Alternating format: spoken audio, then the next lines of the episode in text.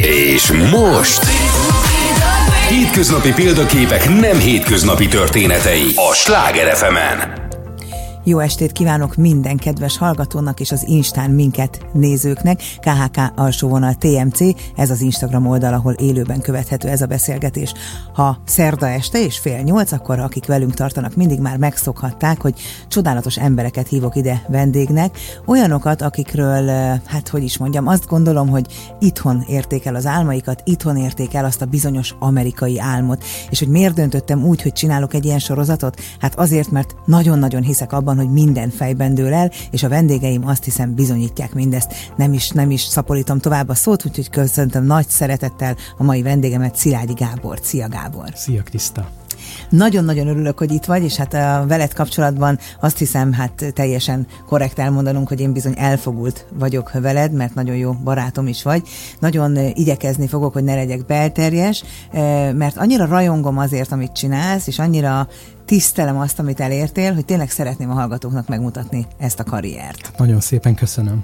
Az első kérdés ebben a műsorban mindig ugyanúgy hangzik, amikor érettségi előtt álltál 16, 17, 18 éves korodban a középiskolai padokban ültél, mit gondoltál, mi leszel, ha nagy leszel? Fogalmam se volt róla.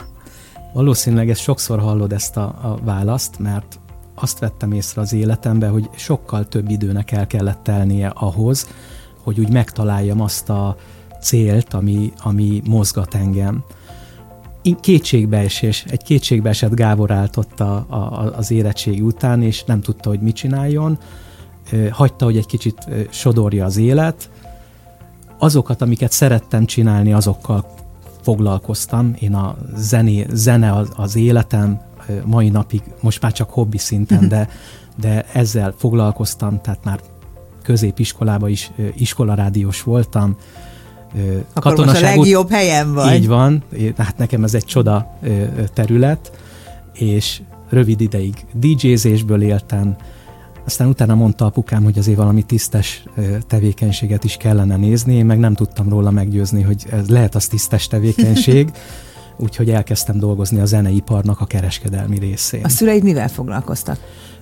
Édesapám katona volt, katonatiszt, ő egy... Megfelelően szigorúan is élte az életét veled, vagy apaként nem volt annyira nem, katonás? Apa, apaként nem volt, nem volt, nem volt szigorú. Bent azért, azért, azért ő azért egy elég nagy vezető volt ezen a területen, és én vele, vele is nőttem fel. Tehát jó volt, jó volt, azért nem azt mondta, hogy menjek el dolgozni, csak su, sugalta. Uh-huh. Tehát az sem az volt, hogy fiam, akkor holnaptól valami más után kell nézni, hanem mondta, hogy hát biztos vagyok benne, hogy ez a DJ-zés ez megfelelő karrier lesz, és hát hallgattam rá. És mondtam, De úgy kell elképzelni, hogy voltak rendes klubos egy, megjelenéseid, vagy van, fellépéseid? Így van, így van, így van. Hát végig hakniztam Balatonon annó a, a nyarakat, katonaságról azt ma már így ki lehet mondani, már az utolsó időszakban mindig megkértem, hogy fedezzenek engem, mert bulim van Balatonon, úgyhogy nem, nem a laktanyában voltam, hanem, hanem éppen a bulikat csináltam, és mindig megkérdeztem, hogy lebuktam-e már, de szerencsére ez nem történt meg. DJ-sket is elmész egy zene ipari értékesítés, az hát, mit jelent? Hát ez a nagy kereskedelme volt. Ugye a, a 90-es évek közepén járunk, Hát ekkor mi CD-t és zenét, bocsánat, hogy beléd szólok, a Vörösmarty téren, budapestiek a Vörösmarty téren vásároltak egy ilyen hatalmas menőboltban, nem? Ez az az időszak. Így van, így van. Az, az a Hungarotonnak volt egy boltja, amit eladtak egy nagykereskedésnek, és én pont abban a nagykereskedésben dolgoztam, mint nagykereskedelmi eladó. Tehát legal, legaljáról kezdtem a, a, a dolgot. Nem mondanám, hogy legalja, mert én imádtam. Imádtam, hogy, hogy én segíthettem a kereskedőknek, hogy milyen új lemezek vannak, mi az, ami éppen sláger, mi az, ami megy a rádióba, minek, mikor jelent meg a, a, a, az új lemeze, vagy kinek. És hát Akkor ez, innen tudsz ma is mindent. Hát nem lehet tőled olyan zenét kérdezni, amit ne tudnál. Hát hobbi szinten most is követem, ezeket a dolgokat, ezért közel sem tudok már annyit, mint akkor, de akkor tényleg az azokban az években több ezer CD-t végighallgattam ahhoz, hogy, hogy, hogy tudjam, hogy mi micsoda, és a, nagyon fontos, hogy, hogy nem ragadtam le egy stílusnál, tehát én a, a Led Zeppelin-től a legújabb uh, dance mindent figyeltem, uh, és megnéztem, hogy melyik tetszik, elég széles repertoár, amit én, én szerettem. Az egyik, ami a mai napig egy nagy, nagy ö, szerelem, az a jazz zene, uh-huh. tehát azt a mai napig imádom de, de nagyon megnyílt ez a, a, tehát ma már komoly zenét is nagyon nagy örömmel hallgatok. De Tehát megtaláltál egy olyan szenvedélyt, hogy nem tekintetted munkának a munkát. Az életemnek ez a korszaka nagyon boldog volt, mert gyakorlatilag éjjel-nappal azt csináltam, amihez a legnagyobb kedvem volt, úgyhogy én úgy gondoltam, hogy én megalakultam, akkor me, most már mehet a, a, amerre, bármerre a világ, de hát 2002-ig csináltam, és akkor ugye elindult a, a, először az illegális letöltések, utána Snaps, Napster, és az egyéb ilyen dolgok, utána jött a, a, az Apple-nek az iTunes, és hát beszakadtak az eladások, zárult, zárultak be a boltok, és egyszerűen nem volt szívem végignézni ennek a, ennek a haláltusáját, és akkor úgy döntöttem, hogy valami, valahova máshova kell mennem, és más kell csinálnom. És feküdtél otthon, és gondolkodtál, hogy merre, merre, vagy megtalált egy lehetőség, amivel éltél, szóval ezt a váltást hogyan élted meg, vagy hogyan menedzselted? Nagyon érdekes, mert mindig a múltadban benne van a jövőd, megkeresett kettő kereskedő akiknek én eladtam uh-huh. zenét, és nagyon szerettek, mindig hozzám hát jártak. Hát ennél nagyobb elismerést nem nagyon ajánlani, és akkor megkerestek, hogy mi lenne, hogyha alapítanánk egy céget, és ott elkezdenénk nem a zenével kapcsolatos, picit a zenével is, de azért annyira nem a zenével kapcsolatos termékeket importálni, forgalmazni. Ez mit jelent, hogy a zenészek vannak rajta képmással, vagy... Hát, ezek pontosan poszterek voltak, uh-huh zenei poszterek, filmes poszterek, És ezt pénzért vásárolták az emberek? És ezt pénzért Mert én arra emlékszem, hogy a Bravo magazin középső oldaláról ezt kivágtam, vagy kiszedtem fiatal koromban. Így van, de ezek sokkal nagyobbak voltak, Aha. És ezek között azért olyan is volt, ami a Bravóban nem lehetett megtalálni. És akkor elindult egy teljesen más terület, egy picit még ott voltam a zenében, de akkor már képileg, és, és gyakorlatilag így indult el a, vállalkozói karrierem 2002-ben. Akkor azért az egy nagy bátorság, mert én 2004 óta vagyok vállalkozó, de tudom, hogy anyukám egy körülbelül másfél hetet sírt, amikor azt mondtam, hogy én a magam lábára akarok állni. Korábban ugye egy kereskedelmi televízió felsővezetője voltam. Akkor a vállalkozó nem azt jelentette, amit ma, hogy a saját tehetségedet pénzre válta, a saját jövődet építgeted, hanem akkor a vállalkozó a vastag aranyláncos, kikönyöklő, hát nem, nem egy jó minőségű szó volt, azt hiszem ez, ez ebben egyetértünk. Te mégis ezt választott választottad? Ezt választottam, de azért az igazsághoz az hozzátartozik, hogy mielőtt vállalkozó lettem, az előtte levő hónapig sem akartam vállalkozó lenni. Tehát én olyan jól éreztem magamat egy közép-felső vezetői alkalmazotti pozícióba, hogy őszintén szólva nem gondolkodtam ezen, de ahogy megkerestek, akkor rögtön kiderült, hogy nekem kell operatív vezetni ezt a céget, tehát ügyvezetőként debütálhattam ebbe a cégbe, és hát bizony-bizony az első időben azért sokat gondolkodtam rajta, hogy kell ez nekem.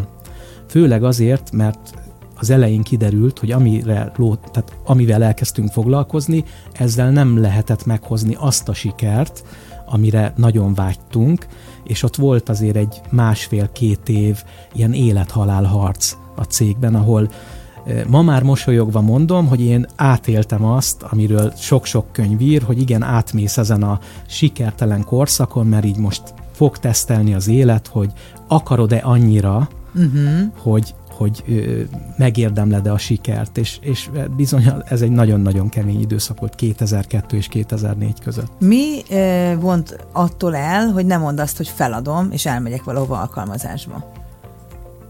Nagyon erős a bizonyítási vágyam. Tehát, hogyha valamibe belekezdek, akkor, akkor azt nem szeretem feladni. Tehát ahhoz, ahhoz nagyon-nagyon-nagyon sok rossz kell, hogy történjen, és, és nagyon sok oldalról kell megtámogatódjon ez a gondolat, hogy, hogy ez nem lesz jó út ahhoz, hogy én ö, ne csináljam tovább. Valami láthatatlan erő vezetett, és hittem, tehát hittem benne, hogy meg fogjuk találni azt a dolgot, ami miatt sikeresek leszünk. Valahogy be akartam bizonyítani a világnak, hogy, hogy, hogy meg fogjuk csinálni. És mi lett ez a dolog? Hát ez a dolog, ugye elindultunk a zenétől, utána találkoztunk a poszterekkel, amin zenészek voltak, és ha már képi világ, akkor el, eljutottam az papírírószer termékekig. Ha, meg is érkezünk ilyen Tehát hamar Lett egy ilyen átmenet a, a ebbe a, ebbe a folyamatban, és ott már figyeltem a piacot, hogy mivel kellene foglalkozni ahhoz, hogy ebből sikert lehessen. Ez az a cég, amiben most is vagy, vagy ez még nem, nem az? ez még az előző, tehát ez még nem a, a mostani cégünk, tehát ez nem a, ez... nem a Lizikárd volt, hanem ez még egy előző cég Karrierekről volt. nehéz cégnevek nélkül beszélni, úgyhogy ez az a kivételes műsor, ahol ez muszáj. Igen, tehát, tehát ez még nem az volt, és, és gyakorlatilag az iskola szerekre esett a választás. Láttam, hogy ez évenként van egy óriási szezonja, utána néztem, hogy ennek milyen üzleti lehetőségei vannak, és hát erre tettem rá a voksomat, hogy akkor kezdjünk el iskolaszereket gyártani. Füzet, toll, iskolatáska, tolltartó, iskola, minden egyéb. Minden, minden, ami, mindig azt szoktuk mondani, hogy minden, ami az iskolatáskába kell, illetve maga az iskolatáska uh-huh. is. Hát a mostani raktárodban, hogyha az ember elmehet, én nekem az olyan, mint Alice Csodaországban, vagy tényleg a Mennyország maga, én nagyon-nagyon grafomán vagyok picikorom óta, és végen láthatatlan hosszúság van, ugye a Dekur raktár is, meg a Lizi raktár is, füzetek, füzetek, dossziék, dobozok, táskák, neszeszerek, toltartok, tényleg, mint, hát az ember nem tudja, ezt is akarom, ezt is akarom, mindent haza akar vinni, nyilván nem is tud ennyit használni, de hát fantasztikus, tehát hogy tényleg egy ilyen, ez nagyon sokaknak álma, de kevésbé a férfiaknak. Igen, ez valószínűleg azért van, mert észrevettem, hogy egy ilyen feminin vonásom van, hogy a, a vizualitás és az ezzel kapcsolatos termékeket nagyon szeret, nagyon szerettem gyerekkoromban, és, és gondolkodtam is, hogy ez honnan jöhet, de ez onnan jött, hogy anyukámmal, amikor nagyon ilyen első-második osztályos lehettem, akkor volt egy olyan programunk, amit ő úgy hívott, hogy kirakat nézés. Tehát vasárnap megebédeltünk családilag, és ő megfogta a kezemet, felültünk a buszra, és bementünk a belvárosba kirakatokat nézni. és hát azért, ha belegondolunk, a kirakatok az valami vizualitás, tehát ott ki vannak rakva ruhák, ilyen-olyan, szépen össze van rendezve, és folyamatosan azt láttam, hogy anyukámnak ehhez nagyon nagy érzéke van, tehát ott a 80-as évek közepén olyan szépen rendezte be a lakást, amit csak a külföldi diva, vagy ilyen, ilyen lakáskultúra uh-huh. magazinokban láttam, tehát hogy én azért felnőhettem egy ilyen környezetbe, és szerintem onnan, onnan kaptam anyukámtól ezt. Milyen a... érdekes, hogy a párodra is nagyon jellemző ez. Ugye azt szokták mondani, hogy a fiúk, amikor megtalálják életük párját, vagy életük szerelmét, akkor az nagyon sokban hasonlít a mamájukra, még ha ez első blikre nem is látszik, de akkor ebben például a te kedvesed nagyon hasonlíthat a mamádra, mert ő is hát minden a helyén, ízlésesen szépen, úgyhogy igen, ez fontos. Igen, ez, ez, ez nekünk egy nagyon nagy öröm, mert ezt a vizualitást mi úgy éljük meg, hogy amikor utazunk, akkor mind a ketten fotózunk.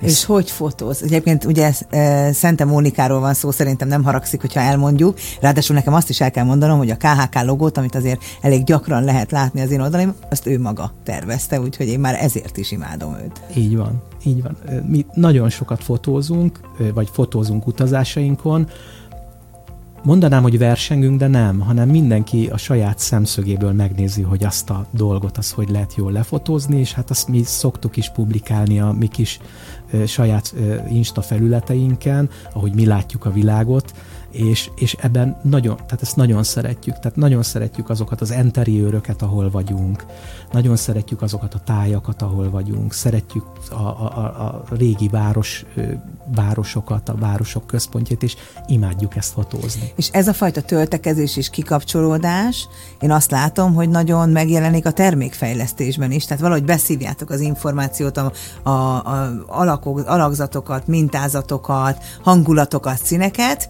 leülepedik, és aztán az egy következő évi kollekcióban itt-ott visszaköszön. Ezt én jól látom? Ezt, ezt elég jól látod. Ma már tudatos is, tehát nagyon sokat, amik utazás közben nézzük a trendeket, nézzük, hogy, nézzük, hogy mi, mi lehet egy téma, mert itt a témák is nagyon fontosak, és, és nagyon sokat ellenőrizgetjük azokat a boltokat is, ahol, ahol azokat a termékeket lehet kapni külföldön, amit Magyarországon, és próbáljuk behozni azokat a trendeket, ami, amit külföldön látunk, de Magyarországon még nincsen. Most előre ugrom néhány évet, és aztán vissza fogok menni arra a cégre, ami még nem a Lizikár. Milyen érzés volt, mikor először ebben a mostani cégedben egy osztrák hálózattal kötöttél szerződést, és ha elmész Bécsbe, látod a saját termékeidet? Hát egyrészt egy boldogságot, mert ez a kollégáimnak az ügyességét dicséri, tehát azért itt egy komoly, szuper csapat dolgozik e mögött, de rendkívül büszke vagyok rá, hogy Ausztriába úgy végig lehet menni egy bolthálózaton, hogy a Lizikár termékei ott vannak, és azt, aki egy picit jobban ismeri a kereskedelmet, az tudja, hogy a német nyelvterületre egy magyar cégnek nem túl egyszerű bejutni. Úgyhogy ez ezért egy, kérdezem, ez mert egy, ez egy fantasztikus ez egy dupla eredmény. Öröm, ez egy dupla öröm, hogy ezt látjuk, és már azt is, hogy ez nem egy alkalom volt, hanem ez most már évek óta így van, és egyre bővül az az együttműködés, amit, amit építünk a, ezért mondtam a bevezetőben, hogy, hogy egy nagyon-nagyon nagy csodálat tárgya vagy, mert én valahogy az amerikai üzletembereket és karriereket látom ilyennek, hogy igen, tényleg fantasztikus a csapatod, minden egyes tagja, akit ismerek, talán elmondható róluk, hogy úgy dolgoznak, mintha ez a cég az övék lenne, és én is ezt szoktam mondani a saját kollégáimról, mert ennél nagyobb ajándék tulajdonosnak nem történhet.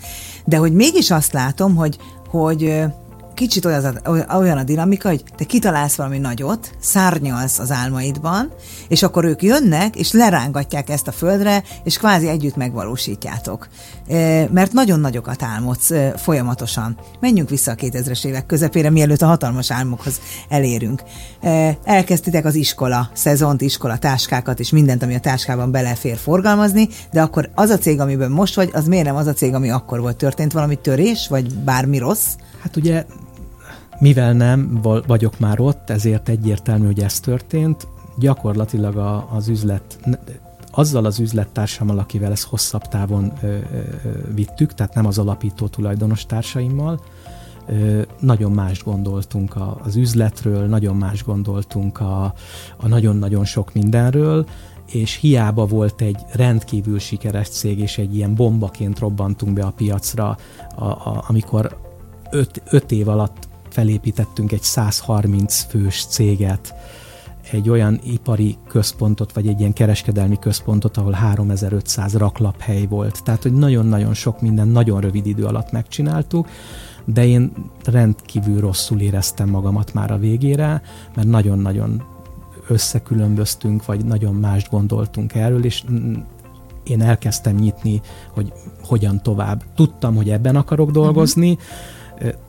de nem rejtettem véka alá, hogy én nyitott vagyok arra, hogy valahol esetleg máshol valósítsam meg az álmaimat. Nagyon-nagyon fontos uh, témához érkeztünk, nem fogunk erről túl sokat beszélni, de mégis gondolom, hogy egy, egy, egy stop táblát csak egy pillanatra kitennék, mert szerintem a társas vállalkozások jelentős részének ez egy, ez egy nagyon-nagyon nagy problémája, hogy egy bizonyos sikerszint felett konfliktusok keletkeznek. Leginkább azért, mert nem egy, vagy azért, mert nem egyformán gondolkodtok világról, vagy azért, mert nem egyformán bírjuk a munkát, és egyszerűen e, kijönnek a, a különbözőségek, de viszont az osztásnál kevésbé, és ez egy állandó konfliktus. Ilyen erről eszembe jut egy, egy ilyen vicces mondat, hogy gyakorlatilag a tulajdonos társak, akik esetleg nem nagyon találnak egymásra, kétszer tudnak összekülönbözni, amikor nincs pénz egy cégben, meg amikor van pénz egy cégben. Igen, tehát, a siker nem kevésbé nehezen feldolgozható, mint a siker. Mind a kettőt megéltük, és, és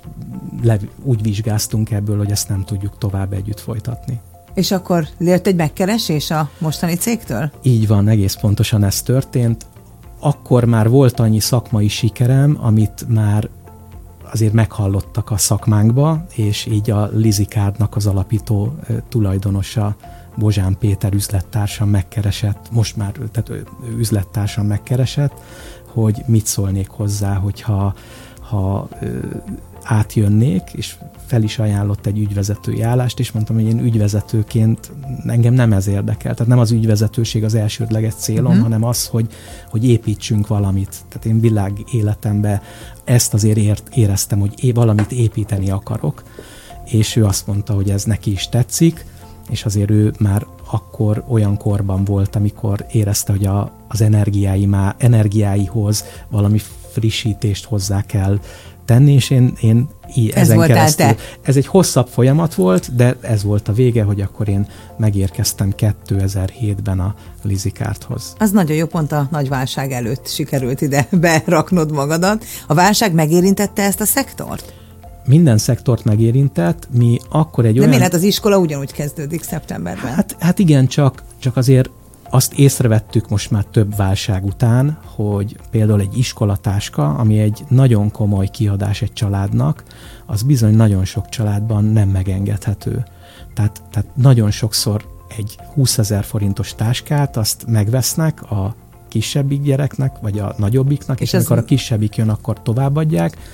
Ha jól áll a gazdaság, akkor vesznek egy újat, uh-huh. ha nem, akkor öröklik ezt a dolgot, és ezt nagyon szépen le lehet követni. A, vagy például itt volt a pandémia. A pandémiában nem használódtak el annyira a toltartók táskák, és ez azonnal megjelent az értékesítésben. Értem. Tehát érződik. Mi azért nem éreztük rögtön meg ott 2008-2009 környékén, mert akkor találtunk egy olyan sikeres brandet, egy olyan, olyan, olyan licenszt, ami olyan óriási sikert csinálta a, a cégnek, hogy, hogy nem érzékeltük, és egy icipicit el is bíztuk magunkat. Ez hogy mi volt?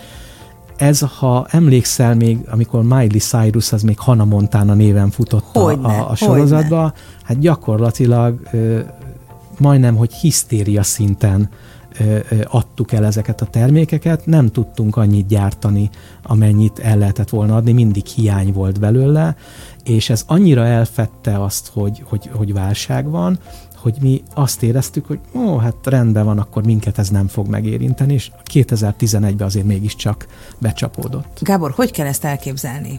Elmész egy vásárra, egy kiállításra, ahol ott van Hanna Montana, a Madonna, az Elvis Presley, meg a Ronaldo, és te érzed, hogy ez kell, vagy hogy kell elképzelnünk, hogy találtunk egy licenszet? Hát ugye ennek hosszú története van, mert ez a licensz speciálisan, ez pont egy Disney ez egy Walt Disney jog uh-huh. volt, és még az előző cégemben a Walt Disneynek egyik kollégája megkeresett engem, hogy nagyon nagy sikereket látnak, amit, amit csinálunk, és van lenne-e kedvem. És én viccesen mondtam neki, hogy amikor megalapítottuk a céget, én minden azt mondtam, hogy bármit csinálunk, de Disneyvel nem foglalkozunk.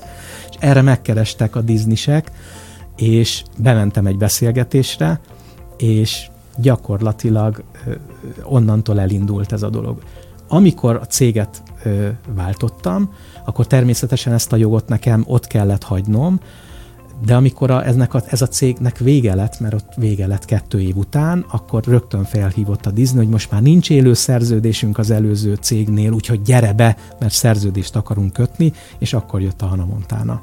Ez egy teljesen más iparág, ez is megérne egy műsort, hogy mi megveszünk egy kedvencünk ö, arcmásával díszített toltartót, füzetet valamit, de hogy ez egy milyen nagy kereskedelmi folyamat vége, hogy az, ami otthonunkban landolhat. Ez egy olyan óriási iparág, hogy ö, a Disneybe elmagyarázták nekünk, hogy ma már egy filmet, vagy akár egy rajzfilmet abból finanszíroznak, amit mi eladunk úgynevezett másodlagos jogokkal, összejön belőle a pénz, és így megy tovább a, a Verkli, csinálják a következő rajzfilmet, vagy akár sorozatot, vagy bármi egyebet. Az érintett sztárok, mert hát nyilván nem tudom megtagadni a másik énemet, az érintett sztárok ebből eladás után százalékot kapnak, royaltit kapnak, vagy egy fix összeget kapnak, vagy mind a kettőt? Hát ugye a Disney esetében mi a Disneyvel szerződünk, nem Miley cyrus uh-huh. Miley cyrus a Disney szerződik.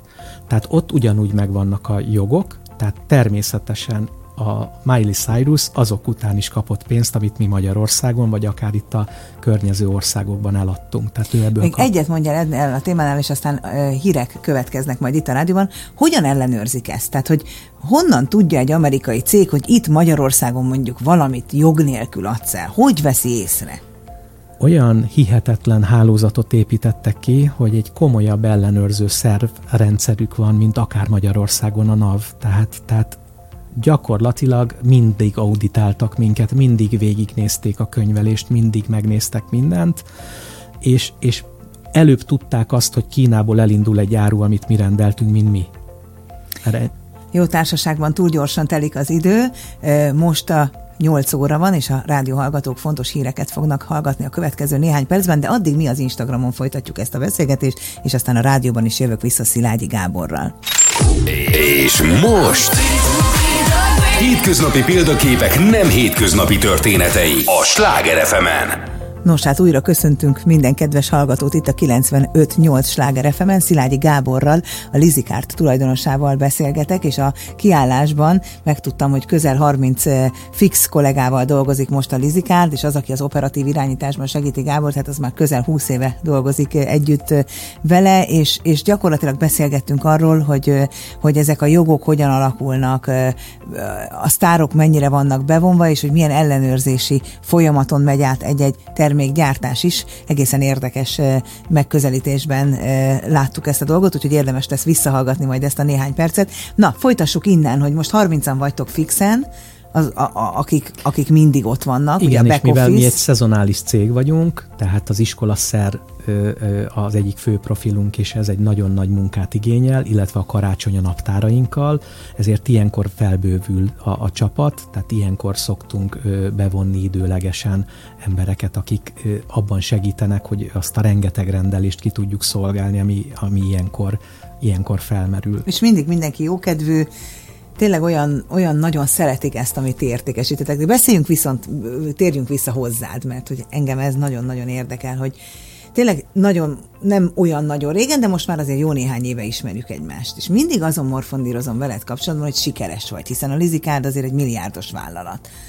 Sőt, lehetnél egy, egy nagyképű, elszállt valaki is, de mondjuk annál egy intelligens ember, intelligensebb ember vagy, de mégis azért azt írja valaki, hogy nagyon halka hang az Instán, de csak ezt jelzem most neked, hogy hogy maradtál ilyen jó ember? Hát ezt valószínűleg nem tőlem kell megkérdezni, de gyakorlatilag nekem nincs más oldalam. Tehát tehát azt azért gyerekkoromban megtanultam, hogy, hogy a, a, az élettel kapcsolatban az alázat az egy nagyon fontos szó, és én ezt ma már tudatosan is vallom, hogy, hogy mindig hálát kell adnom azért, hogy azt csinálhatom, amit szeretek. Tudok egy jó hálanaplót, ha érdekel, de most mindegy. Nem mondod. és gyakorlatilag, gyakorlatilag ez az én, ez az én emberi ö, ö, oldalam, nincsen másik. Tehát nem, nem is szeretem megjátszani magam, nem is játszom meg magam. Tehát ahol, ahogy te engem kapsz, ismersz, én olyan vagyok. Nincsen, nincsen egy másik oldalam, de nem tudom igazán megfogalmazni, hogy, hogy, hogy miért. Számomra nagyon idegen ez, amiről beszélsz, hogy valaki elszáll, és akkor magaslóról. Én azt gondolom, ha ezt tenném, az a, a bukásnak a biztos elő feltétele lenne mindenkin mindig segítesz, aki hozzád fordul. Mindenkire van egy perced, vagy egy órád, vagy egy akár egy napod. Tehát, hogy én tényleg közelről látom azt, hogy úgy a baráti körödben, mint a félismerősök körében, vagy teljesen vadidegeneknek segítesz, ahol tudsz, meghallgatod a problémáikat, próbálsz rá megoldást találni. Honnan van ennyi időd? Hát ezt magam sem tudom, mert ugye pont a cégünknek az egyik területe az a időtervezés és a tudatos tervezésről szól, de ez inkább egy emberi vonás, tehát hogy vannak fontossági sorrendek, és nagyon sokszor azt gondolom, hogy, hogy, hogy az emberekkel fontosabb foglalkozni, mint magával a, azokkal a céges problémákkal. Ezt nem mindig tudom jól kivitelezni, azért ez, ez, nem, ez nem lenne igaz, hogyha ha ezt mondanám magamról, de nagyon igyekszem, amikor van idő, akkor, akkor meg akarom hallgatni. Tehát én mielőtt ide jöttem, és a cégből jöttem el, akkor is egy kedves kollégám megkeresett az, azzal, hogy beszélgessünk, hogy, hogy merre, meddig alakul az ő, az ő pozíciója, mert ez egy nagyon fejlődő pozíció, és nagyon fontosnak tartom, hogy, hogy, hogy megbeszéljük, hogy azt érezzem, hogy ő is jól érzi magát, biztonságban érzi magát ebben, ezen a területen, mert hogyha ezeket megadjuk a háttérben, akkor, akkor ő is sokkal nagyobb kedvel fog dolgozni, és, és a teljesítményén is egyértelműen láthatóvá válik. Nem azért teszem, mert hogy rögtön a teljesítményére gondolok, de ez utána mindenképpen jön, hogy ha valaki nagyon mély ponton van, és látom, hogy beszélgetünk másfél órát, és végig beszéljük azt, hogy milyen, mik lehetnek azok a problémák, amit őt fusztrálja, és ha csak elmondja, és nem is biztos, hogy én mindig tudok segíteni, csak egyszerűen meghallgatom őt, az mindenképpen segít neki, és ez mindig előre viszi a, a, az ügyeket minden kollégánál Ez céges szinten is így van, és ezt én még inkább csodálom benned, mert itt van például az Autisztik Ártos együttműködésed, vagy itt van az idei olyan kiadványotok, ami minden újrahasznosított anyagból készült. Tehát, hogy figyelsz a környezetre is, figyelsz a, az aktuális környezetvédelmi szempontrendszerre, a fenntarthatóságra, ami szerintem felelős vállalatvezetőnél ma már nem kikerülhető, de nagyon sokat látok, akit egyáltalán nem érdekel, és nem foglalkozik vele, és figyelsz arra az egyéni segítségre is, amire egyébként nem kellene figyelned, de mégis mindig megvannak ezek a nemes célok. Ezeket te találod ki, vagy te állított fel ezeket, mint alapvető elvárás a cég filozófiában? Hát ezeket nem csak én találom ki, alapvetőleg én is nagyon jelentősen benne vagyok, de amikor meséltem neked Bozsán Péter alapító tulajdonos társamról, aki sajnálatos módon kettő évvel ezelőtt elment közülünk, de itt maradt a fia, és most már a fiával, a Dáviddal együtt mm. csináljuk ezt a vállalkozást. Ő benne egy olyan tulajdonos társra leltem, akivel, ahogy az Áginál mondtad, félszavakból megértjük meg egymást, nagyon rá tudunk hangolódni egymás hangulatára, és nagyon sok közös kettőnk közötti beszélgetésből alakulnak ki. Tehát nagyon sokszor maguk az ötletek is úgy pattannak ki, hogy beszélünk, beszélünk, beszélünk, és másnap felhív, hogy te figyelj, van egy ötletem, és az arról jutott eszembe, hogy tegnap arról beszéltünk, hogy. És ez oda-vissza igaz, és ez azért fontos, mert nagyon sokszor, sokat szoktam beszélgetni olyan vállalkozókkal, hogy egyedül kell csinálni egy céget, vagy, vagy társasan. És én erre nem szoktam azt mondani, hogy vagy így jó, vagy úgy jó. Azt gondolom, hogy ez embere válogatja ha valakinek szüksége van arra, hogy támogassa egy társ a háttérben, és meg tudják beszélni együtt, akkor, akkor ez előnyösebb lehet. Aki meg, aki meg nagyon biztos magában, és, és nagyon, nagyon minden pillanatban határozottan tudja, azoknál meg inkább azt látom, hogy jobban érzik magukat akkor, hogyha ők egyedül csinálják. Természetesen mind a két esetben vannak még segítségek, mert, mert azért olyan klubokba járunk, ahol hasonló cégvezetők vannak, akiknek hasonlóak a problémáik, és akkor látjuk, hogy nem vagyunk egyedül, uh-huh. mert szokták mondani, hogy a vezető az egy ilyen társas magányban éli a céges... Én azt szoktam mondani, hogy a siker egy nagyon magányos dolog, ez nagyjából oda, oda Így él. van, tehát nem törnék pálcát se egyik, se másik mellett. Én nagyon hálás vagyok azért, hogy mellettem van egy olyan üzlettárs, akinek, akivel közösen tudjuk ö, ö, minden terhet vinni. Tehát azt is érzem, hogy amikor teher van rajtunk, akkor az valahogy Együtt szétoszlik van. kettőnk uh-huh. felé, és akkor már rögtön nem olyan nagy teher. Ha én vagyok nagyon magam alatt valami miatt, akkor ő húz ki ebből, hogyha őt látom ilyennek, akkor megpróbálom én kihúzni, és azért ez, egy, ez, ez nálunk egy nagyon jó kombó, ez nálunk jól működik. Említettél klubokat, üzleti klubokat. Miért fontosak azok, hogy ezek, hogy ebbe tartozatok, járjatok? Én néha úgy gondolok rájuk, hogy időpocsékolás. Néha úgy gondolok, hogy nem lehet nélkülük élni, mert ott tudok networkingelni, beszélgetni. Ezt a műsort nagyon sok olyan vállalkozó hallgatja, aki az út elején áll, és szeretné megtudni a sikertitkát. Miért fontosak ezek a klubok szerinted? A vállalkozásban, ha van egy álmod, akkor elkezded megtervezni Utána, ha van egy céged, amiben van egy jó csapat, vagy egy jó csapatot tudsz felépíteni, akkor van egy háttérbázisod, akik, akik ezt a, ezeket az álmokat a vezetéseddel meg tudják valósítani. De nagyon sok üzleti sikert azért mindenképpen le, egy olyan lehetőségeken keresztül kapjuk meg, amit lehet, hogy egy két évvel ezelőtti elejtett beszélgetés, vagy egy baráti csevej után akár nem is rögtön, hanem akár lehet, hogy két év múlva uh-huh. jön egy olyan lehetőség, hogy figyelj Gábor, emlékszel, amikor erről beszéltünk, most lenne egy ilyen lehetőség. És hát ahhoz azért ismerni kell azokat az embereket, akik, akik ebben, ebben benne vannak. A jó hír az, hogy amikor sikeressé kezd válni az ember, akkor már nem csak nekem kell őket keresni, hanem ilyenkor az a megtiszteltetés ér minket, hogy már ők is keresnek minket, és sokkal egyszerűbb lesz ez a, a dolog. A másik, ugye az üzleti kluboknál. Én pont most van az az érdekes pont, amikor hosszú-hosszú évek után kettő üzleti klubba is bejelentkeztem, tehát tagként. Egyszerűen, egyszerűen azért, mert ott olyan energiák mozognak, tehát a, a, a, olyan történeteket hallasz, olyan sikerekről ö, tudsz, vagy, vagy olyan tanácsokat tudsz a másiknak adni, vagy ő tud más tanácsot adni, hogy rájöttem, hogy erre azért mégiscsak nagy szükség lenne, mert a legfontosabb az, hogy arra jöjjünk rá, hogy mi nagyon határosak, tehát hogy nagyon-nagyon megvannak a határaink. Mm-hmm. Tehát vannak, vannak dolgok, amikben nagyon jók vagyunk, vagy, vagy vannak olyan dolgok, amikben rosszak, arra nagyon jók, ha vannak olyan kollégák, akik ezeket a gepjeit az embernek ki tudják pótolni, de ez az üzleti életben is így van. Tehát azért, azért nagyon sokszor egy beszélgetésen keresztül megismerek egy embert, azon az emberen keresztül megismerek egy másik embert, és lehet, hogy a harmadik kapcsolódásnál fog összejönni egy üzlet.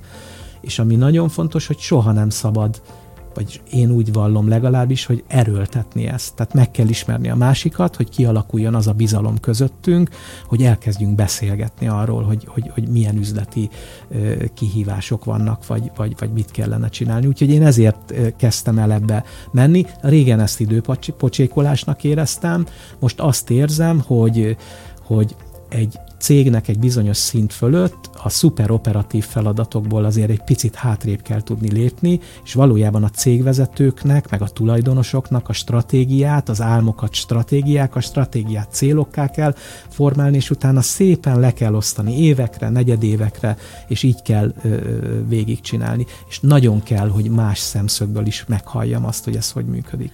A mi kapcsolatunkra abszolút jellemző az, hogy én ezt végignéztem páholyból is élőben, mert négy évvel, ez, három évvel ezelőtt, ugye ez a negyedik határidő közösen, három évvel ezelőtt, amikor megkerestél az ötlettel, hogy, hogy csináljunk egy ilyen módszertani biznisz határidő naplót, mert hogy ez az Egyesült Államokban mennyire divatos. Én akkor ebben annyira még nem hittem, leginkább hogy ilyen, ilyen magam miatt, hogy hát annál sokkal ismertebb üzletemberek vannak, de ma már nagyon állás vagyok, hogy engem választottál. És akkor már beszéltél arról, hogy ez a Plenol nevű márka, ez most te kitaláltad, és ez nőni fog, és te ennek fogsz csinálni egy rendezvényt, és lesz egy Plenol nap, és az aztán még nagyobb lesz, és és egyszerűen ülök egy páholyban, egy, egyrésztről azt se fogom fel, ami velem történik, mert hogy hát látod, mennyire boldog vagyok tőle, másrésztről minden úgy van, ahogy mondtad. Eltelt három év, múlt héten megtörtént a Plenol. Azt mondtad az első évben, hogy jönni fog ilyen tematikus kiadvány, olyan, mind jött. Én most már azt tapasztalom, hogy most már mindenki határ. Tehát az elején azt gondolták, tudod, van ez a mondás, hogy az elején bubolonnak hisznek, aztán mindenki megkérdezi, hogy mégis hogyan csináltad. Na most ennek a közepén vagyunk, hogy az elején mindenki fint, a határidő napról tényleg, most meg mindenki már a sajátot akar, sportolótól mindenig, hogy ennyire tudatosan tervezel, és pipálod ki a részcélokat, vagy a szerencsei, tehát mi a te sikered titka? Hát biztos, hogy a szerencse is benne van, de, de igazán arra jöttem rá egy idő után, hogy, vagy egy hosszú idő után, hogy nagyon álmodozó típus vagyok, és hogyha nem mondom ki, akkor álom marad. És rávettem magamat arra, hogy elkezdem mondani. Uh-huh. Például neked is. Viszont ha már neked elmondom, az egy kötelezettséget jelent számomra, és itt nagyon konok vagyok. Tehát lehet, hogy nem fogod rögtön érzékelni, de azt érezni fogod, hogy jé, ezt tényleg mondtam valamikor, és megvalósítjuk. Nem mindent tudunk rögtön megcsinálni, de mindig ott van a listámon, és mindenképpen meg akarom, hogy, meg, tehát meg akarom, hogy valósuljon. Tehát ebbe az egyben nagyon kitartó vagyok. Én ezt úgy hívom a tréningjeimen, hogy mindenki válaszol magának egy mumust. Egy olyan embert, akiről tudja, vagy legalább egyet, akiről tudja, hogy, hogy drukker és nem ellendrukker, akinek elmondja a terveit, a vágyait, a mindent, és aztán arra kéri, hogy időről időre kérdezzen rá, mert az már ciki, ha más is tudja, és nem megyünk előre. Te ezt sokkal szofisztikáltabban fogalmazod meg. Mondtad azt, hogy a listán. Ez azt jelenti, hogy te írsz listát? Kézzel? Hát vagy géppel? A, van, amikor géppel, de, de egyre jobban újra visszatalálok én is a, a noteszekhez, és most már vannak olyan noteszek, amit én is imádok használni. Le kell írni, tehát le kell írni, vizuálisan is látni kell. Tehát, tehát nem mondom azt mindenkinek, hogy ezt egy tollal vagy egy ceruzával tegye, kinek mi a, mi a, mi a megfelelő, Én mind a kettőt használom, tehát nekem vannak jegyzeteim elektronikusan is, mert amikor az ember a piros lámpánál leszébe jut valami, akkor azt nagyon gyorsan leírom, hogy ez megmaradjon. De, de igen, listákat írok, megpróbálom összerendezni ezeket a, ezeket a listákat, és, és folyamatában megtenni azt, hogy mi az első lépés, mi a következő, és tényleg így történt, tehát ez a Day, ami pont a múlt héten volt, mondtam neked a műsor előtt, hogy, hogy én ezt én becsuktam a szememet, és így végig gondoltam, hogy ez hogy fog kinézni. És, és, úgy, né- sőt, és úgy néz, és, és, és, úgy vagy úgy abban nézett ki, és, és nagyon boldog voltam. Tehát én, én azért nagyon meg is tudom élni ezt a pillanatot. Nagyon sokan kérdezték ott tőlem, mert aki nem volt ott, és rádióban nagyon lehet használni a képzelet színházát, ez egy olyan rendezvény volt, ami a, a Korintia Budapest szállodának a báltermében, a tükrös báltermében zajlott. Egyébként a Vörös Csillag mozi volt ez, aki a 80-as években, a bálterem maga a moziterem volt. És minden a helyén volt, tehát hogy ez egy nagyon elegáns, nagyon profi, nagyon európai rendezvény volt, nem lehetne belekötni és azért mondom ezt így el, úgy voltak kitéve a termékek, mintha egy ékszerkiállításon lettünk volna, mindennek meg volt a helye, hatalmas területet béreltetek, a dekoráció, hát én el akartam vinni haza egy ilyen zöld aranyasztal közepet, de elfelejtettem, a kiá... minden, na tényleg tökéletes volt azt kérdezték tőlem nagyon sokan, akik azért üzletemberek, ugye, mert a dél, délutáni, kora délutáni bemutató az egy kereskedelmi és sajtóbemutató volt, hogy ez miért éri meg ez a nagy költség elkölteni. Nagyon-nagyon nem megszokott itthon, hogy ekkora pénzt befektetsz, hogy hol jön ez vissza. És nem tudtam a választ.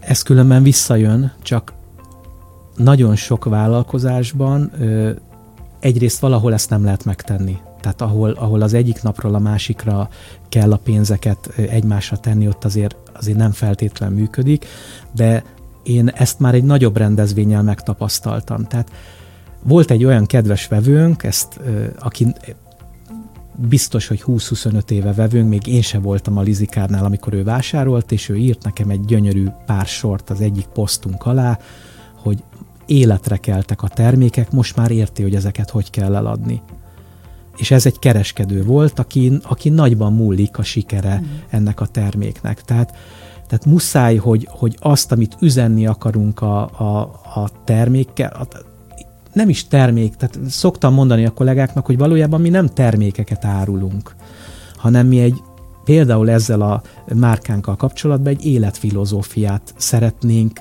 átadni az embereknek. És az, hogy ez ennek most a jelenlegi megjelenése egy, egy notes vagy egy, vagy egy határidő napló, az most ez, de lehet, hogy jövőre vagy két év múlva sokkal több minden lesz ennél, és és nagyon fontos, hogy ezt átadjuk, mert ekkor indul meg a fantáziája üzleti partnereknek, ekkor értik meg azt, hogy, hogy mivel akarunk foglalkozni, a vevőink is így értik meg, a videóinkon keresztül értik meg, és gyakorlatilag muszáj átadni, és ez mindig érzelmekkel is jár. Tehát, hogyha ebben nem látják azt a lelkesedést, tehát én beszéltem egy pár olyan kedves látogatóval, aki ugye jegyet váltott az esti rendezvényünkre, és oda jött hozzánk, és azt mondta, hogy nagyon gratulál, mert látja és érzi, hogy ezt szívvel, lélekkel csináljuk.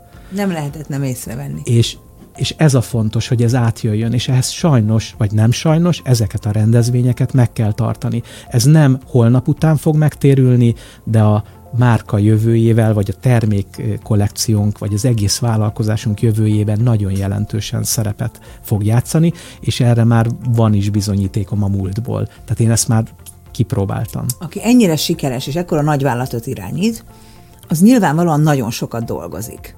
Mert olyan nincsen, hogy ülök a tengerparton és onnan megy, az a filmekben van, meg talán egy-két szerencsés, hogyan töltődsz fel, hogyan pihensz, hogyan képzeljük el egy napodat.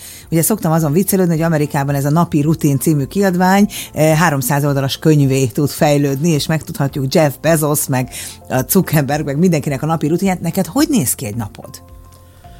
Én, én gyakorlatilag, amikor felkelek, akkor, akkor, akkor ott van egy én időm. Tehát az az én... Hánykor kezd fel? Hát olyan, olyan 7 óra körül uh-huh. ébredek, és, és gyakorlatilag akkor van egy olyan egy-másfél órám, amikor megnézem az e-mailjeimet, megnézem, hogy aznap mi fog történni, és mindenképpen hagyok időt magamnak arra, hogy szabadabban is gondolkodjam ezerről az egész dologról. És amikor ez megvan, akkor persze összekészülök, vannak a meetingjeim, megbeszéléseim, ugye ez sok helyen ö, lehet ugye, éppen. Van egy irodátok Foton, így, van egy irodátok a, bent a városban. Váraljában. Így van. Tehát, tehát, tehát ahol éppen ezt, ezt kell tenni, ezt, ezt megteszem, de nem csak a napi rutinomhoz kötődik ez, amiről beszélsz, hanem ugye számomra nagyon viszonylagos ez a munka, munkának a kérdése, mert, mert én abban a szerencsés helyzetben érzem magam, hogy amikor elkezdtem vállalkozni, azóta én nem dolgozom, hanem az álmaimat valósítom meg. Ez a legfontosabb, hogy ezt megtaláljuk. És én ezt így élem meg nap, mint nap, tehát én ezért hálát is adok, és én nekem is van hála naplóm, és én is leírom azt, hogy ezen a napon ezt tanultam, és ez nagyszerű volt, vagy, vagy ezért vagyok hálás, mert muszáj emlékeztetni magát az embernek, tehát fizikailag nem, nem mindig kötődik annyira a munkaidő ahhoz, hogy hogy telik a nap, de azt tudom, hogy mivel annyira szeretem csinálni, hogy amikor elutazunk valahova, akkor is mindig eszembe jut valami, fantasztikus dolgom van, mert van egy olyan párom, akinek ezt elmondhatom, és ő ezt meg is hallgatja. És támogat, és ötletel és, vele és tovább. támogat, és, és, és elkezdünk közösen ötletelni, és ott, ott visszatöltődöm. Tehát, és tudsz úgy utazni, hogy nem mész be papírírószerboltba? Vagy az mindig meg kell, hogy nem, történjen? Nem, azt nem tudok úgy utazni. Tehát ez, a másik fontos mondat, ami így eszembe jutott erről, hogy, hogy itt nem munkád van, hanem az életed részévé válik. Tehát, hogy nem tudom elválasztani. Volt egy olyan időszak, amikor még alkalmazottként, hogy engem ne keressen hétvégén senki. Én persze tiszteletben tartom a kollégáimnak a, a saját mhm. idejét, tehát én nem hívogatom őket hétvégén, meg... De van meg, olyan, hogy kell, meg, hát meg Van olyan, de azért alapvetőleg nagyon odafigyelek, hogyha ő szabadságon van, akkor ezt megoldjuk nélküle, de visszafele ezt nem várom el. Tehát engem mindig fel lehet hívni, és ma már nem okoz problémát se. Tehát, hogy nem élem meg negatívként. Én ott tudok lenni abba az utazásba akkor is, amikor három dolgot gyorsan el kell intézni telefonon, vagy valahol éppen, ahol nyaralunk, felcsapom a laptopot, és gyorsan tartunk egy, egy online meetinget, igen, ma már megszűntek azért, hogy a... És a... Élvezzü, élvezem is ezt, hogy, hogy, hogy nem feltétlenül kell mindig fizikailag ott lenni, de mégis ott tudsz lenni, és tudod irányítani a, a, a, a feladatokat. Hát én egyébként is hiszem, hogy a kötetlen munkaidő az azt jelenti, hogy az ember ilyen nap dolgozik, tehát hogy nincs neki se eleje, se vége. Az, hogy mindenkinél mit jelent, azt nem tudom, de nálam mindenképpen az, hogy sokkal többet foglalkozom vele gondolok, gondolkodom rajta, agyalok rajta, mi legyen a következő lépés. Tehát megcsináltuk ezt a Plan Day-t a múlt héten, és nagyon élveztem, nagyon sok dicséretet kaptunk, és éjszaka már azon gondolkodtam, hogy a következőnél mit fogunk csinálni. Azt mondtad az elején, hogy a zene már csak hobbi szinten van az életedben. Ezt mit jelent, hogy ott van még hobbi szinten? Hát ez annyit jelent, hogy a mai napig gyűjtöm a zenéket. Nekem a telefonomon a régről begrebbelt CD-ing, már a grebbelés szót sem mindenki érti.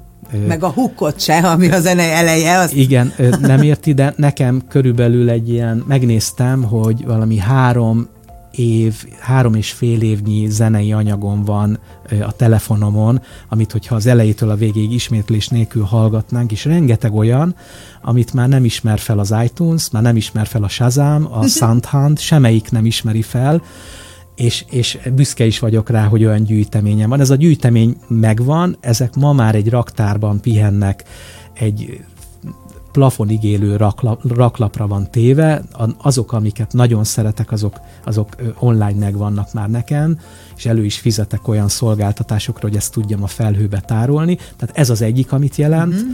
A másik pedig azt jelenti, hogy amikor összegyűlök a barátaimmal, akkor nekem ott még mindig van egy kis DJ pultom. Hatalmas bulikat ami, szoktál ami, szervezni. Amire én azt szoktam mondani, hogy nálunk nem bedroom DJ-zés van, hanem, hanem, hanem living room DJ-zés van, tehát nálunk a nappaliba van ez Itt a... le is ragadnék egy pontot, hogy lehetne már újabban egy ilyen buli, mert nagyon rég volt. Igen, és már tervez... És diszkógomböt vettem hozzá. Tehát, Így van, hát a, a legfontosabb kelléket azért tőled kaptam meg, úgyhogy itt most már menthetetlen, hogy ne tartsunk. De van egy harmadik közöd is a zenéhez, amit most elfelejtettél elmondani szerintem, és én oda vagyok ezért, hogy elkezdtél zongorázni tanulni. Igen.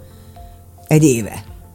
Hát most megszakadt egy icipicit a pandémia miatt, meg, meg a ezzel kapcsolatos dolgok miatt, de, de nagyon régóta vágyam volt, hogy ne csak passzív értőként ö, tudjak a zenéről, hanem, hanem egyre jobban belülről is elkezdett érdekelni, és választottam egy hangszert, ami a legközelebb áll hozzá. Szerintem ez fantasztikus. Tehát ha valaki közel 50 évesen elkezd valamit tanulni, ami az emberek fejében leginkább ugyan, hogy vagy kiskorodban elkezded, vagy hagyd abba, vagy ne is folytasd, vagy ne is kezdj bele, Szerintem ez az a fajta nyitottsága mindenre, ami egyébként a munkában is látszik, hogy nagyon sok fiatal kollégával vagy körbevéve nyitott vagy az ötletekre, nyitott vagy az újra, és még egy dolog, hogy te folyamatosan tanulsz. Én annyi új könyvajánlást, amiket te így kiraksz néha az Insta oldaladra, vagy a Facebook oldaladra, nagyon kevés embertől látok, egyébként nagyon nagy örömmel fogadom, mert én mindig aztán gyorsan elmegyek, és megveszem így könyvként, amit te éppen olvasol, hogy ez a fajta tudásvágy,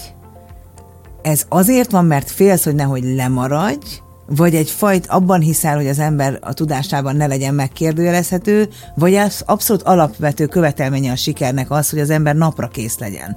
Mi motivál ebben? Erre, erre azért kettő válaszom van. Az egyik az az, hogy én nem a félelem miatt olvasom, hanem egyszerűen annyira izgat a téma, amit, amivel meg, amiről megveszem a könyvet, hogy, hogy nagyon érdekes. Ennek van egy másik, mondhatnám egy kicsit ilyen spirituálisabb része, hogy én flóba kerülök az ilyen könyvek olvasásánál. Tehát, tehát ez, ez az, az egyik nagy álmom is az, hogy minél többet tudjak olvasni, tehát minél több időm legyen, mert azért e- erre még most azért elég kevés időm van, és bevallom őszintén. Én belealszom minden olvasás.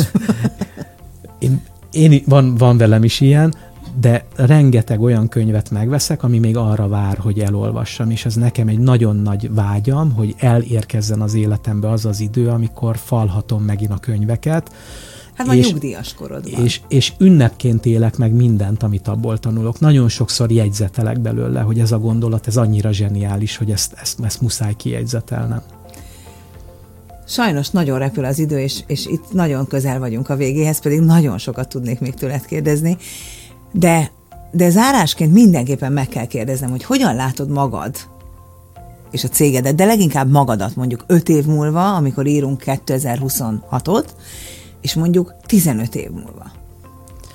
Hát öt év múlva úgy ö, azt, azt érzem, vagy azt gondolom, hogy nekem ez a Plenol márka, amit építek, ez, ez nekem egy, egy, egy nagyon komoly szerelmem, és ott már azt szeretném elérni, hogy egy, egy nagyon széles körben ismert márka legyen, de nem maga a márkát önmagában élem meg, hanem hogy minél több embert ö, meg tudjunk győzni arról, hogy, hogy ő is el fogja tudni érni a sikereit, hogyha ha tudatosabban él és tervezi az életét. Tehát ezt nagyon fontosnak tartom, és el is döntöttem, hogy ebben aktívabb akarok lenni a jövőben, hogy ez, ebből meggyőzzem az embereket, hogy segítsünk másoknak is ezzel. 15 év múlva én még mindig aktívan tekintek magamra, tehát hogy én nem látom magamat nyugdíjasként. Úgy látom, hogy egy olyan megszervezett cégrendszerünk van, ahol a fizikailag ráfordított időt csökkenthetem, de azt is csak azért, hogy például tudjak olvasni, vagy hogy ki tudjuk találni a következő álmainkat, amit meg szeretnénk valósítani. Annyira jó téged hallgatni, így a rádióban is, privát is. Mégis, mikor a mára készültem, alig-alig találtam veled interjút. Ez tudatos, hogy te nem szeretsz magadról beszélni? Mert én a saját személyes márka építő hivatásommal én hatalmassá építenélek téged, hogy mindenki ismerje meg a szavaidat és a gondolkodásmódodat. Ez pont fordítva van, én nem éreztem ennek a fontosságát, és rájöttem mostanában arra, hogy egy, egy márka vagy egy, egy misszió akkor lesz hiteles, ha arca is van. És ezt neked mondtam is nemrég, hogy, hogy, hogy, hogy fel is akarom most már vállalni, hogy, hogy ezt, ezt ebbe megjelenjek jobban. Tehát igazán nem kerestem a lehetőségeket, nem kerestem azt, hogy, hogy ezzel tovább menjünk, de azért látom, hogy ez egy szükséges, és, és ebbe bele kell tanulni, én nem foglak-e béké hagyni, én ezzel piszkálni foglak téged. Meg kell tanulni, és szeretném azt, hogy, hogy inspirálni tudjak más embereket arra, hogy, hogy, hogy, hogy tudjan, tudjanak sikeresebbé válni, hogy ne csak az enyém legyen az a siker, hanem mindenkié. Hát muszáj beszélned erről, mert, mert nagyon-nagyon-nagyon inspirálsz, úgyhogy azt hiszem, hogy azt kívánom neked így a végére, hogy legyen valaki néhány év múlva, aki megveszi a könyvedet, ami a te bizniszmódszertanodról és a sikeret titkáról szól, és mondja azt, hogy megvettem most az egyik legfontosabb könyvet, ami arra vár, hogy elolvassam, de már itthon van a polcon. Hát így legyen. kedves hallgatók és az Instán minket nézők. Tényleg jó társaságban túl gyorsan telik az idő. Ez volt mára a hétköznapi példaképek, nem hétköznapi történetei. Szilágyi Gáborral, a Lizikárt tulajdonosával. Azt hiszem, hogy élményszámba ment minden szava, és nem csak az én számomra. Jövő héten szerdán este fél nyolckor is várok mindenkit a rádió elé, amikor is Halmos Ádám az Open Books kiadónak tulajdonosa lesz a vendégem, és beszélünk arról, hogy ez a könyvkiadás, biznisz, siker, írók, kapcsolat, hogy is van ez valójában, akkor is mindenkit várok, vigyázzanak magukra. Ez volt Hétköznapi példaképek nem hétköznapi történetei. Minden szerdán este fél nyolctól a Sláger, a Sláger fm